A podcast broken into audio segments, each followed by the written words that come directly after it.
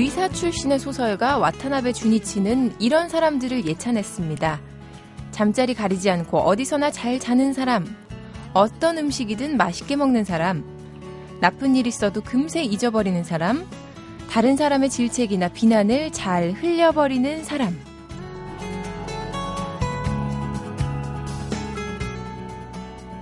꼼꼼하고 깐깐하고 섬세한 것이 좋을 때도 있지만요. 때로는 좀 무디고 잘 잊어버리고 약간은 무심해야 나와 타인에게 모두 너그러울 수 있지 않나요? 우리가 자꾸 사소한 걱정에 매달리고 걸핏하면 소심해지는 이유도 매사에 너무 예민하기 때문이라고 하던데요.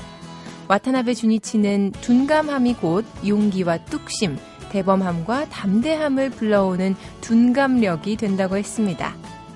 예민함이라는 촉수가 너무 날카로워지지 않도록 가끔은 무던해지고 조금은 둔해질 필요도 있을 것 같네요. 안녕하세요. 매거진 톡 서현진입니다.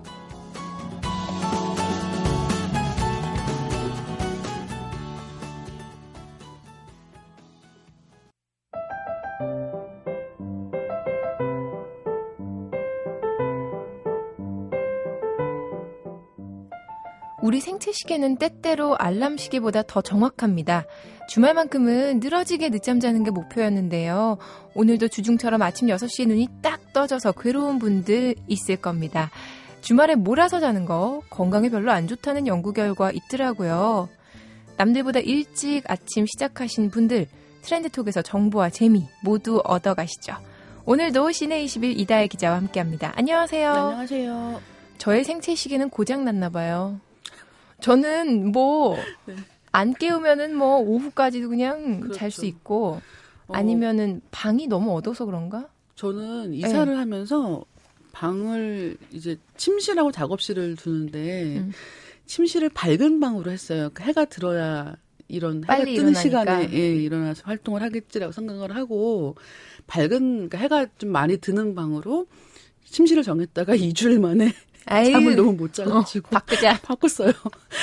그러니까 내가 왜 그래가지고 네, 처음엔 그랬는데 제가 그러니까 이 생체 리듬과 별개로 사람의 생활 리듬이라는 게 또 있잖아요. 네. 근데 저는 그 정반대인 거죠. 일단 일주일에 한 번씩 철야를 하기 때문에 올빼미족이시군요. 네. 그래서 오히려 밝은 방에 가니까 음. 24시간을 깨어 있게 되는 거예요. 어우 싫다. 네, 그래서 결국은 어두운 방으로 가서 네, 지금 숙면을 취하고 있다는 이야기입니다. 음 그렇군요. 참 뭐 생체 시계 뭐 아까 네. 무슨 네. 뭐라고 하셨죠? 저는 생활 리듬. 생활 리듬. 예. 생활 리듬이 되게 중요하니까 여러분들도 좀 참고하셨으면 좋겠어요. 남들 또 한 가지는 뭐, 요새는 네. 그러니까 이 전기가 없을 때는 음. 그 생체 리듬하고 사실 생활 리듬도 같았죠. 네. 그러니까 해가 떠 있어야 일을 할 수 있고 그렇지. 공부를 할 수 있었는데 이제는 그게 흐트러지면서 사실 조금만 부주의해도 그 생활 리듬 때문에 생체 리듬이 다 망가지는 경우도 있으니까요. 네. 네 주의하셔야 될 것 같습니다. 그렇습니다. 자, 1월도 요렇게 흘러가네요. 이번 주 트렌드 톡 어떤 이야기로 시작해 볼까요? 어, 한국 어린이의 체내에 축적된 환경 호르몬 농도가 성인보다 네. 높은 수준이다라고 나타났습니다. 성인보다요? 네. 음. 또 혈중 납과 수은 등 중금속 농도도 선진국 어린이보다 높았다고 하는데요. 네. 어, 환경부 국립환경과학원이 2012년부터 2년 동안 전국 초중고 그러니까 6살부터 18살까지의 그 어린이와 청소년들 1,820명을 대상으로 체내 유해 물질 농도와 환경 노출 등을 조사한 첫 번째 실태 조사 결과가 나왔습니다. 네. 이걸 보니까 대표적인 내분비계 장애 물질로 추정되는 비스페놀 A 농도가 어린이가 성인의 1.6배에 달했다는 거죠. 굉장히 높은 수치인데 이 비스페놀 A라는 게 플라스틱 제품을 만들 때 사용됩니다. 그래서 네. 내분비계의 정상적인 기능을 방해하거나 교란하는 그런 물질인데 어, 이 한국 어린이의 환경 호르몬 이 평균 농도가 독일과 비교했을 때도 굉장히 높다는 거죠. 근데 예. 뭐 생각해 보면은 워낙 우리가 환경이 좋지 않은데 이렇게 노출돼서 살다 보니까 네. 요즘에 가끔씩 미세먼지 주의보 이런 거 발령되면 그렇죠. 아우 힘들어 죽겠다 생각하면서도 나는 그래도 30몇 년 살았지만 그렇죠. 어린애들은 어떡하나라는 네. 생각이 먼저 들더라고요. 그리고 이 미세먼지라든가 환경 호르몬이라는 말 자체가 네. 그 저희가 어렸을 때는 없던 말들이잖아요. 없었죠. 예, 불과 요 10년 사이에 부쩍 많이 쓰이는 말들이고 다른 걸로 말하면 앞으로 계속 이런 것들이 네. 새로 발견될 거라는 거죠. 이제 그렇기 때문에 어린이들에게는 어떻게 보면 굉장히 어려운 성장 환경이 되겠구나라는 것도 같이 짐작을 할 수가 있는데 어, 어린이의 체내 환경 호르몬 농도 수치가 높은 그런 이유는 바닥에 앉아서 놀고 또 손가락을 빠는 것 같은 행동 특성과 관련이 있는 게 아니겠는가라는 추정이 있는 거예요. 그리고 또한 뭐냐 뭐가 있냐면 불임 인구가 또 늘고 있잖아요. 아, 예, 그렇죠. 이런 것도 이제 그 이유가 무엇이냐를 분석하는 여러 가지 그런 해명이 있는데 뭔가요? 일단은 활동량 부족이다. 그러니까 전반적으로 그러니까 자동차 생활을 하고 좌식 생활을 하기 때문에 네. 활동량이 점점 줄어든다는 거예요. 이제 그런 이유를 대는 경우도 있고 무엇보다도 스트레스가 가장 큰 원인으로 지적이 되는데 또한 이런 환경 호르몬에 장시간 노출이 되기 때문에 이런 어떤 생식 기능과 관련된 문제가 생길 수 있다라는 분석도 있는 거예요. 그러니까 지금 어린이들이 환경 호르몬에 노출이 많이 된다는 것은 다른 말로 하면 이들이 성인이 됐을 때 네. 이런 불임이라든가 이런 것들로 고통받는 사람들도 늘어날 수밖에 없다는 그런 뜻이기도 하겠죠. 뭐 환경 호르몬 뭐 이런 이야기 어린이들 건강 얘기하다 보니까 최근에 뉴스 하나 생각납니다. 네. 그 아토피 때문에 고생하던 어린이 네. 어머니가 굉장히 안 좋은 선택을 하셨다. 그렇죠. 그래서 깜짝 놀란 제가 그런 네. 적이 있는데 그, 그 30대 주부였죠. 초등학생의 어머니인데 그러니까 이제 초등학생 그 딸을 그러니까 아토피를 워낙 고생을 많이 했던 딸을 이제 그 해치고 스스로도 이제 방에서 목을며 숨진 사건이었는데 참 이 정도인가요? 아토피로 고생하는 사람들이 워낙 많아서 제 조카 같은 네. 경우도 약한 아토피가 있기도 했었고 네. 지금은 좀 낮았지만 뭐 아기들 있는 집은 다 아토피 얘기 한 번씩은 하던데. 그렇죠. 예. 그러니까 이 아토피라는 것도 환경 호르몬이나 미세먼지와 마찬가지로 불과 그러니까 이 부모 세대들이 어렸을 때 성장할 때만 해도 없던 병인 거예요. 네. 그래서 아토피라고 하는 게 굉장히 특이한 경우였는데 지금은 너무나 일반화가 됐다는 게 굉장히 놀랍고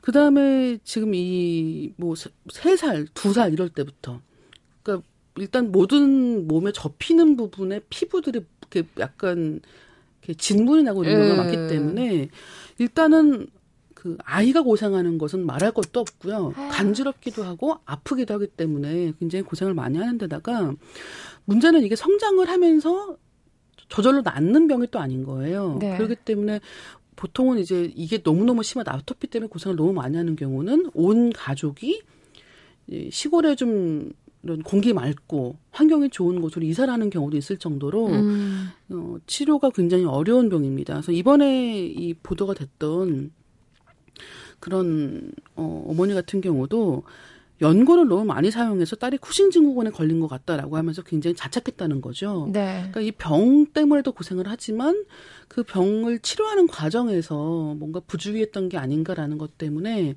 굉장히 자책하는 마음이 컸던 것으로 보입니다. 근데 정말 아토피 알아보지 않았거나 주변에 그런 걸로 고생하는 사람이 없는 경우는 아 그래도 이런 걸로라고 생각하시겠지만 당해보지 않으면 뭐 그렇죠 모르는 거예요. 그리고 특히나 이제 아이가 클수록 이런 게 너무 이제 심한 상황이 되면 뭐 어린이집에 갔는데 아이들이 안 놀아준다든가 뭐 얼굴이 예. 얼룩덜룩하고 그렇죠. 하니까 예. 이제 그런 것 때문에 굉장히 심리적으로도 고통받기 때문에 굉장히 이런 어려운 선택을 하는 경우도 있었구나라는 안타까운 사연을 또 전하게 된 거죠.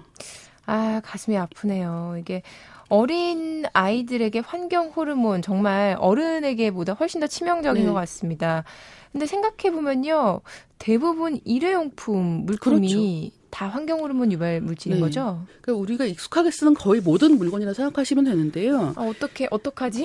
저도 매일매일 쓰고 있어서 뭐 비닐봉투를 포함해서 일회용품 포장 용기 거의 다. 예, 네. 그렇죠. 네. 그다음에 뭐 빨대도 비닐 종류고 뭐 햄버거 포장지나 뜨거운 닭강정 같은 거 담아주는 종이 상자 보시면 안쪽에 비닐로 코팅이 되어 있습니다. 이것도 참 좋아하는데 저도 뜨거운 그리고 닭강정. 최근에 다 쓰는 물건 중에 또 하나가 네. 물 끓일 때 그 플라스틱으로 된 전기 주전자 쓰시죠. 아 갑자기 부르르 끓는 거요? 네. 전 그거 없이. 없어요. 네, 전 쓰다가 버렸는데 문제는 이런 물건들 지금 말씀드리는 환경 호르몬을 유발하는 물질들을 안 쓰기 위해서는 네. 다들 조금 더 불편하게 살아야 되는 거예요. 좀 불편하게 삽시다, 우리. 그렇죠. 그래서 이렇다면 전기 주전자를 없애고 나면 물을 끓여야 되는 거예요. 그러면 기다려야 되고. 예, 기다려야 됩니다. 그리고 비닐봉투 안 쓰면 어떻게 해야 되나요? 장바구니를 갖고 다녀야 되는 거예요. 그거 별로 생각해 보면 별로 어려운 일 아닌데. 어려운 일 아닌데 예. 이게 단순히 이제 아무래도 이게 집안일이다 보니까 가정 주부에게 지나치게 과부가 걸리는 거예요. 음. 근데 맞벌이 하면은 이 가정 주부도 시간이 부족한 상황이 된단 말이에요. 그러니까 네. 단순히 뭐 한 가족 중에 한 명한테 가 다 밀어놓지 마시고 모두 함께 함께 예. 그 같이 다 한다고 생각을 해야지 이걸 조금씩 바꿔나갈 수 있는 거지 누구 한 명한테 이걸 짐을 다 지우면 요즘같이 다 같이 바쁜 상황에서는 음. 이 환경 호르몬 노출을 피할 수가 없는 거죠. 남편 출근할 때 조그만 그 봉투 봉투라기보다 그 바, 주머니 장바구니, 장바구니 그렇죠. 이런 거좀 그냥 요즘에는 그 뭐라고 할까 구겨서 넣을 수 예, 있잖아요. 그렇죠. 그런 거 많잖아요. 그런 그러니까, 거 하나 챙겨 주시고. 예, 피디님도 하나 장만하시죠. 그러니까요. 네. 우리 일회용 쓰지 맙시다. 사실 저는 이거 아까 말씀하신 플 라스틱 그 주전자 네. 그게 좀 비싸가지고 안 샀거든요. 나중에 좀, 어, 살만할 때 사야지 그랬는데. 어, 사실은, 어, 음. 이런 것들이, 그러니까 계속해서 다시 쓸 수 있는 물건 있잖아요. 그러니까 네. 이게 다시 쓸 수 있는 물건을 깨끗하게 잘 관리하면서 쓰는 게 어떻게 보면 음. 친환경적이기도 한 거거든요. 그러네요. 네. 참 어린이들은 물론 성인 역시 건강을 위해서 우리 일회용 상, 일회용품 웬만하면 좀 줄였으면 좋겠다는 생각이 듭니다.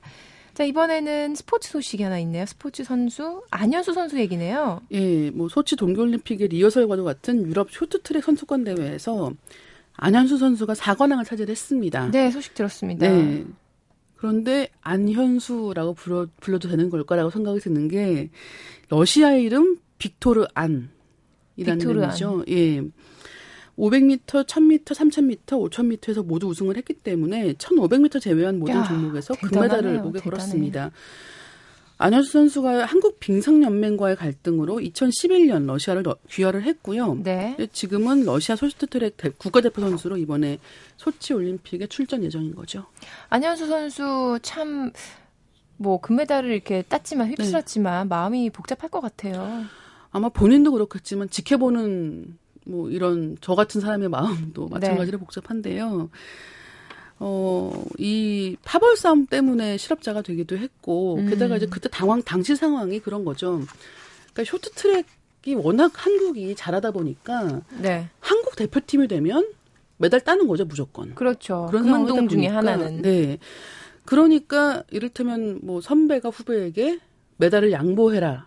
라는 오. 이유로 압박을 가하거나 폭행을 하거나 하는 사건이 또 당시에 있었고 그냥 듣기로는 정말 있을 수 없는 일인 것 같은데요. 그렇죠. 말도 예. 안 되는. 그런 와중에 이제 뭐 파벌이 갈리고 뭐 실업팀은 해체가 되고 이런 여러 가지 상황이 있었습니다. 그래서 어, 보, 가만히 스포츠 뉴스 보시면 한국에서 정말 많이 쓰는 말이 끈기 근성이에요. 네. 워낙 이 사회적인 인프라는 잘 되어 있지 않은 상황에서 선수 개인이 굉장히 어떻게 보면 가족의 경제적인 상황을 다 희생을 시켜가면서까지도 열심히 노력해야지만 따는 게 금메달이고 그 1위의 자리거든요. 그런데 그 다음에도 이런 파벌 문제라든가 이런 것들이 남아 있는 거예요. 어떻게 보면 한국 스포츠계 가장 안 좋은 모습이 집약된 게 바로 안현수 선수 사건이었고, 네. 그러니까 결국은 한국 이 쇼트트랙 중에서 가장 뛰어난 선수임에도 불구하고 밀려나서 결국 귀화를 선택하는 안타까운 상황이 벌어졌던 거죠. 근데 보니까 이런 파벌 얘기하셨는데 네. 이런 전례는 유도에서도 있었죠. 추성훈 선수? 그렇죠. 제일교포 4세인 추성훈 선수가 지난 1999년에 부산시청에 입당을 했었습니다. 그래서 네. 2000년 시드니 올림픽 출전을 꿈꿨는데 당시에 편파 판정 때문에 대표 선발전 탈락을 했죠. 음. 결국은 이제 이 한국 대표팀으로 나가겠다는 꿈을 버리고 어, 결국은 이제 일본 국적으로 출전을 하는데 2002년 부산 아시안 게임에서 어, 결승에서 한국 선수를 꺾고 우승을 하죠. 네. 당시에 조국을 맺혔다라는 문구로 일간지들이 예, 보도를 했는데 이런 것도 마찬가지죠. 그러니까 어떻게 보면 그 전 상황을 무시하고 항상 이렇게 결과론적으로 굉장히 어 이 조국을 버렸다던가 이런 부분이 지나치게 강조가 되는 게 또 안타까운 한 면이고 그렇습니다. 이런 게 또 우리나라 사람들한테 되게 민감하잖아요. 그럴 수밖에 없는데 하지만 이제 전 세계를 무대로 해서 활동하는 사람들 중에서 이중 국적을 갖는 경우도 더 많아질 것 같아요. 그래서 네. 이런 경우에 우리가 어떻게 바라봐야 할 것인가를 한번 생각해 봐야 될 것 같고 중요한 건 한국은 군 문제가 있죠. 네. 그래서 그것 민감해서. 때문에도 또한 민감할 수밖에 없거든요. 그러니까 예. 한국 국민으로서 뭐 유의무를 다하고 이런 건 굉장히 중요한데 어떻게 접점을 찾을 것인가라는 거를 이제부터 심각하게 고민해봐야 될 것 같습니다. 사회 구성원이 점점 더 다양한 그렇죠. 다양해진다는 걸 우리가 또 인정을 좀 했으면 좋겠습니다. 네. 아, 트렌드톡 이, 지금까지 시내 21 이달 기자와 함께 해봤고요. 다음 주에 더 재밌는 소식으로 다시 뵙겠습니다. 고맙습니다. 네, 감사합니다.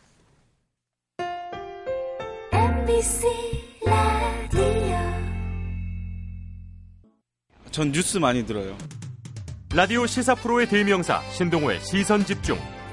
퇴근길엔 왕상한의 세계는 우리는 똑똑한 경제 뉴스 이진우의 손에 잡히는 경제. 세상을 보는 창 MBC 표준 FM. 아침엔 신문보다 라디오 먼저 듣지. 95.9.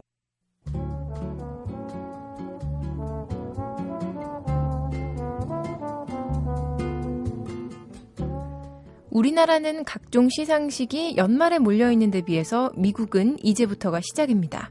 3월 2일 아카데미 시상식을 앞두고 크리틱스 초이스 어워드, 골든글로브 어워즈 같은 영화 시상식들 펼쳐졌고요. 음악계 아카데미 시상식으로 불리는 그래미 어워즈도 이제 곧 열리거든요.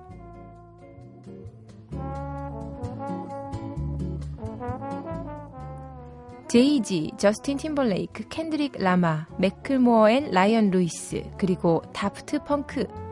올해 제56회 그래미 어워즈 주요 부문에 오른 뮤지션들입니다.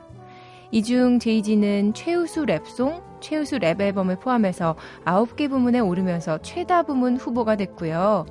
7년 만에 새 앨범을 발표했던 저스틴 팀벌레이크, 최우수 팝 보컬 앨범을 비롯해서 또 7개 부문 후보에 올랐습니다. 이리야 힙합 신성으로 떠오른 켄드릭 라마의 선전도 돋보이네요. 힙합 프로덕션 팀 맥클모어 앤 라이언 루이스의 돌풍도 기대가 되고요. 그리고 또 절대 빼놓을 수 없는 팀이 다프트 펑크인데요.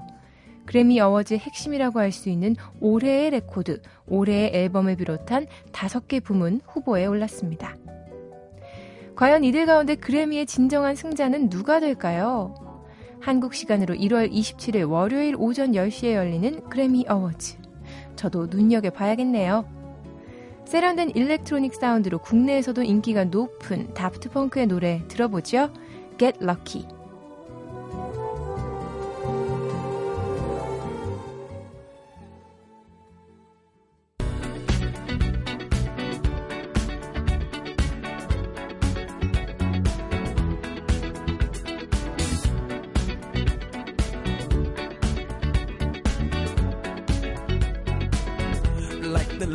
Of the phoenix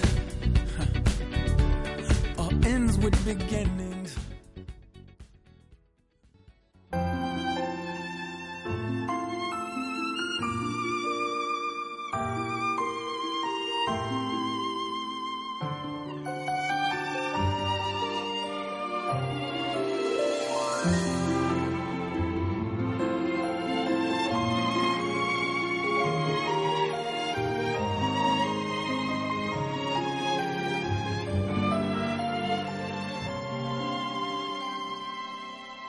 라디오 매거진 톡 서현진입니다. 이번 주 우리를 불안에 떨게 했던 것 카드사의 개인정보 유출 문제였습니다. 고객들이 불안감을 넘어서 불만까지 폭주하고 있는 이유, 카드사들의 대책 마련과 대응 방식 너무 미흡했기 때문이 아닐까 생각이 되는데요. 이번 달 비즈니스 톡에서는요. 그래서 이런 돌발 사태가 벌어졌을 때 기업이 취해야 할 가장 슬기롭고 합리적인 대처법이 뭔지 동아 비즈니스 리뷰 김남국 편집장과 이야기를 나눠보겠습니다. 안녕하세요. 반갑습니다. 안녕하신가요? 그 카드 개인정보 아, 예. 별탈 없으신가요? 아마 많은 분들 저하고 비슷한 경험이실 텐데 저도 네. 보니까 탈탈 털렸더라고요. 어, 그거 완벽하게 예. 완벽하게 예, 모든 정보가 예. 모든 정보 탈탈. 예. 그러니까요. 네. 이번 사건 보면서 진짜 아 더 이상 개인 정보 나만이 알고 있는 건 없구나 모두 공공 정보가 됐구나라는 생각이 들어서 씁쓸했습니다. 네, 사실 마음만 먹으면요. 예, 네, 뭐 신상 털기 저는, 어렵지 않습니다. 저는 되게 네. 그런 게막 네. 되게 비밀스러운 이야기를 전화로 하고 하잖아요. 네, 뭐 네. 친구들이랑 그렇죠. 혹시나 이런 얘기를 누군가가 도청하고 있지 않을까? 기술적으로 사실은 네. 불가능한 건 없어요. 예. 그렇죠. 예. 제가 예. 이상한 거 아니죠? 아, 예. 그만한 이제 그 어, 자원을 갖고 있는 기술을 갖고 있는 기관이나 네. 혹은 사람이 이제 어, 그 정도 자원을 투자해서 도청할 가치가 있느냐 이제 이런 차이는 가치는 별로 네. 없겠지만 네. 사실 뭐 제가 무슨 뭐 네. 나라 음. 일 하는 중요한 사람도 아니고 하지만 네. 뭐 심지어는 대통령 전화까지 미국에서 예, 다 도감청 했잖아요. 예. 그런 시대입니다. 우리가 무서운 시대에 살고 있구나라는 생각이 듭니다. 그렇죠. 개인 정보가 어떻게 유출이 됐는지 그 최초에 어떻게 유출이 됐는지 정확히 밝혀지진 않았지만 카드사들 제대로 책임을 져야 되잖아요. 이거 어떻게 할 겁니까? 어, 많은 분들이 어, 네. 그런 좀 어처구니 없어 하시는 것 같아요.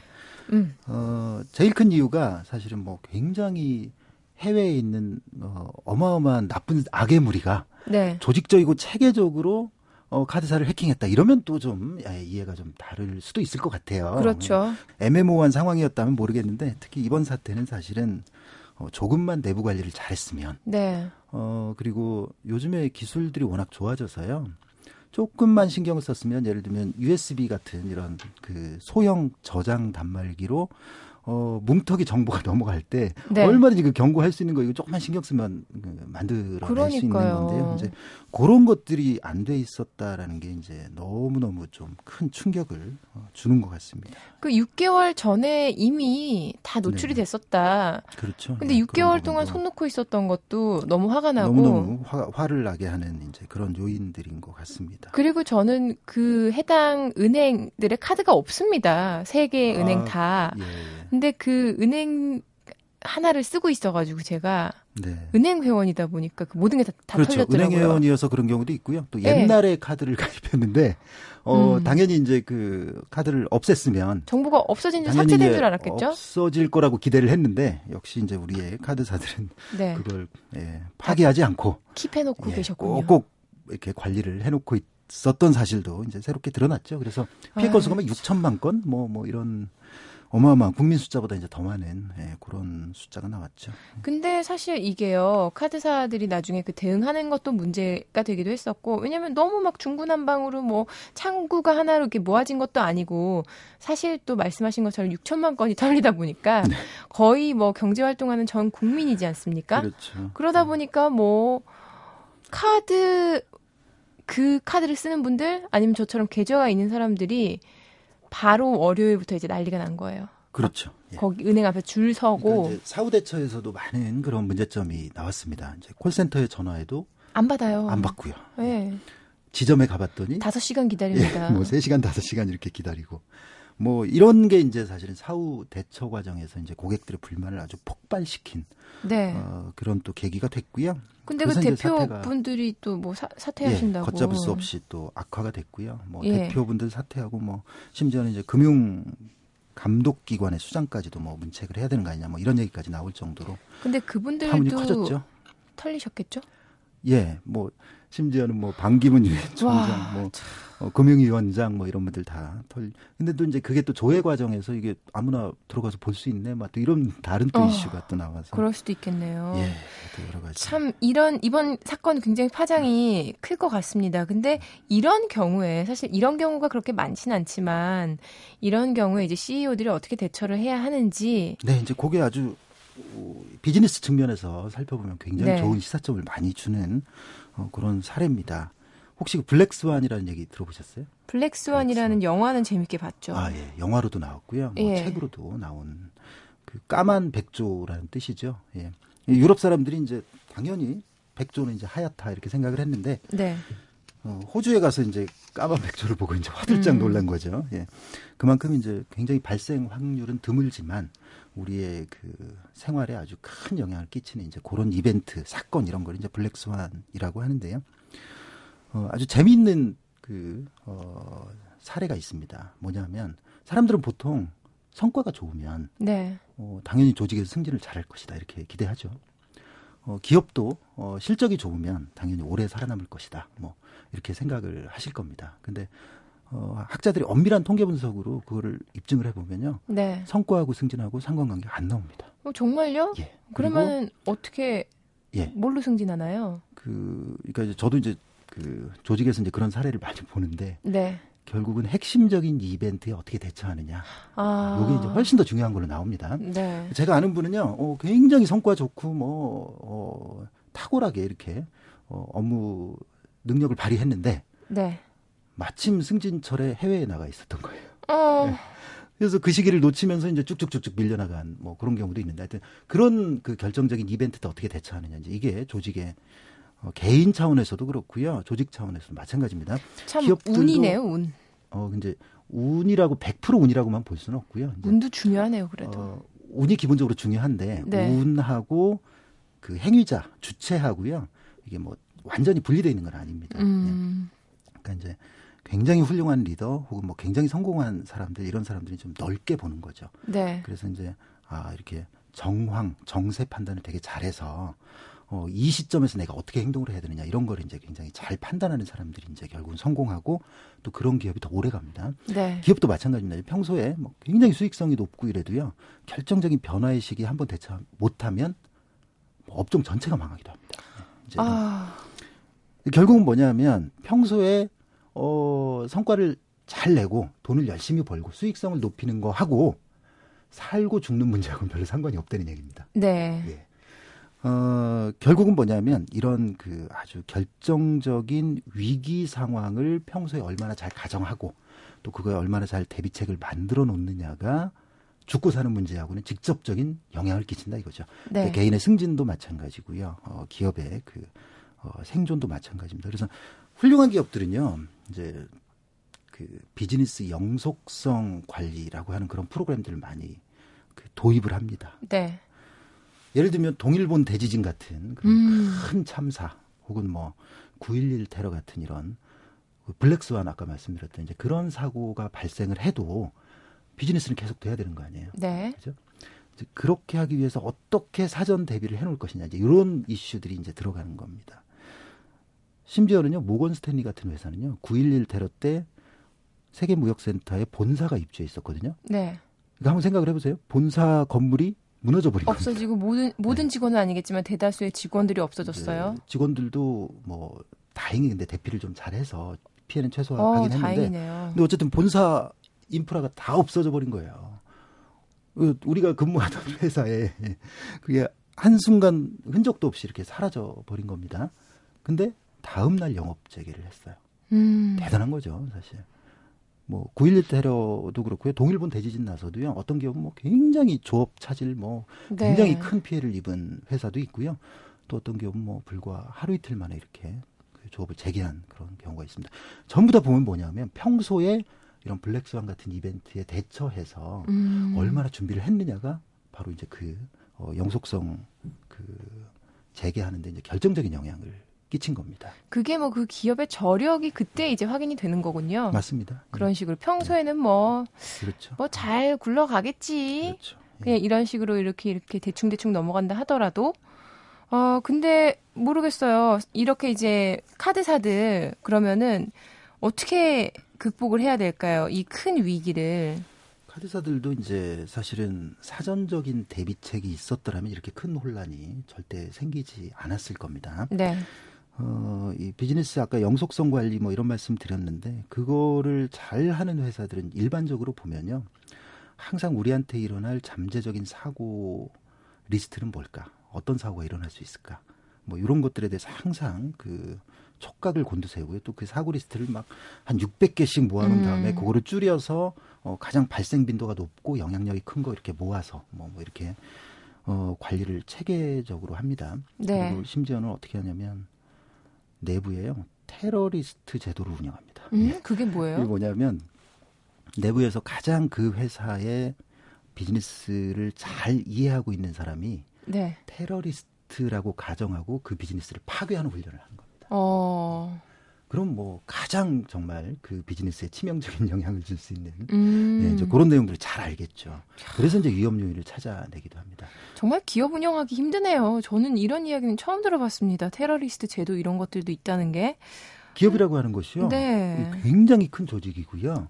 또 여러 가지 분야에서 신경을 많이 써야 되기 때문에 이런 이제 고도의 그런 어 위, 위기 관리 문화들이 이제 발달을 한 거죠. 그래서 사실은 이제 이런 것들을 카드 회사들이 조금만 더 일찍 알고 배웠더라면 그래서 비즈니스 영속성 관리를 해왔다면 사고 자체가 안 생겼을 겁니다. 그러네요. 그리고 생각해 보면 개인정보 유출, 요즘 같은 시대에 그걸 한 번쯤 가정을 하지 않았다는 거는 사실 말이 안 되거든요. 카드사에서. 정말 말이 안 되네요. 아, 정말 말이 안 되잖아요. 그런 사고가 끊임없이 일어났고요. 네. 그리고 그런 사고 때문에 꽤 많은 기업들이 끊임없이 고통을 겪었거든요. 그걸 옆에서 음. 계속 봐왔거든요. 그리고 네. 저희들도 그런 콘텐츠 많이 만들었는데 대형 보안 사고의 대부분은 네. 외부 해커가 아니라 승인 받은 내부인의 소행이다. 음. 여기 통계적으로 나와 있어요. 그러니까 이제 결국은 승인 받은 사람들, 뭐 협력업체 직원까지 다 포함해서 접속이 가능한 사람들의 행동이 제일 큰 위협 요인이다라고 하는 게 업계의 상식이거든요. 그런 사람들 관리를 잘해야 되겠다는 생각이 드네요. 뭐 감시해라 이런 말이 아니라, 네네. 그러니까 직원 관리, 뭐 이런 걸 좀 잘해야 되지 않을까 싶기도 하고. 그 승인받은 사람들은 대신에 소수잖아요. 네. 네. 그 사람도 얼마든지 통제가 가능하거든요. 음. 근데 이제 그분들 경험들을 다 들어보면 너무너무 허술화되는 겁니다. 이런 일을 좀 일찍 겪은 금융 회사들, 예.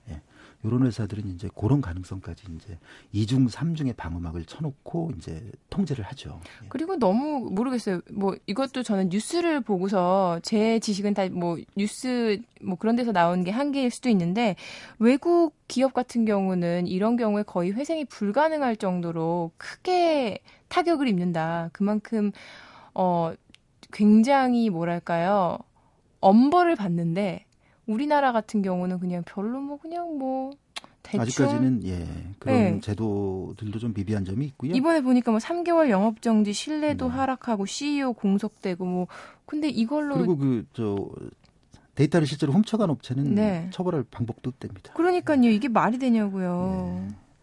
그러니까 우리 사회가 전반적으로요 그런 네. 위기 관리 혹은 블랙스완에 대한 대비 이런 거에 이제 소홀히 해왔던 건 뭐 분명한 사실인 것 같아요. 그래서 우리는 이제 그런 위기들을 잘 겪어요. 뭐 남대문도 그냥 한순간에 불타고 나서. 네, 맞아요. 아, 이게. 그것도 너무 어이없는 네, 사고였고. 그런 일들이 이제 자주 일어나는 것 같습니다.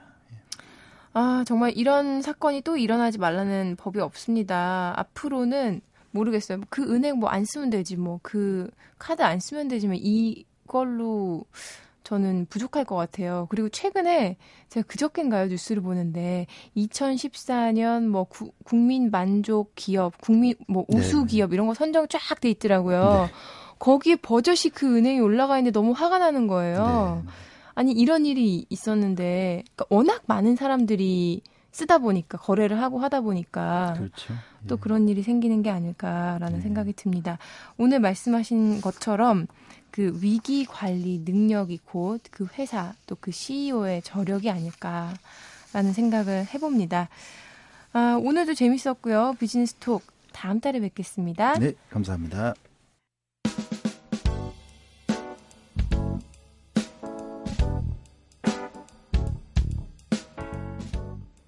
다음 주는 스포츠 세계의 안과 밖을 골고루 들여다보는 스포츠톡 준비되어 있습니다.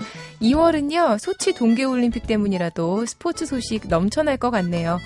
2월의 첫날, MBC 스포츠 플러스 이명환 프로듀서가 그 뜨거운 현장으로 여러분 안내해 드립니다. 여러분 설 연휴 잘 보내시고요. 저는 2월 1일 토요일 아침 6시 15분에 다시 찾아뵙겠습니다. 지금까지 서현진이었고요. 함께 해주셔서 고맙습니다.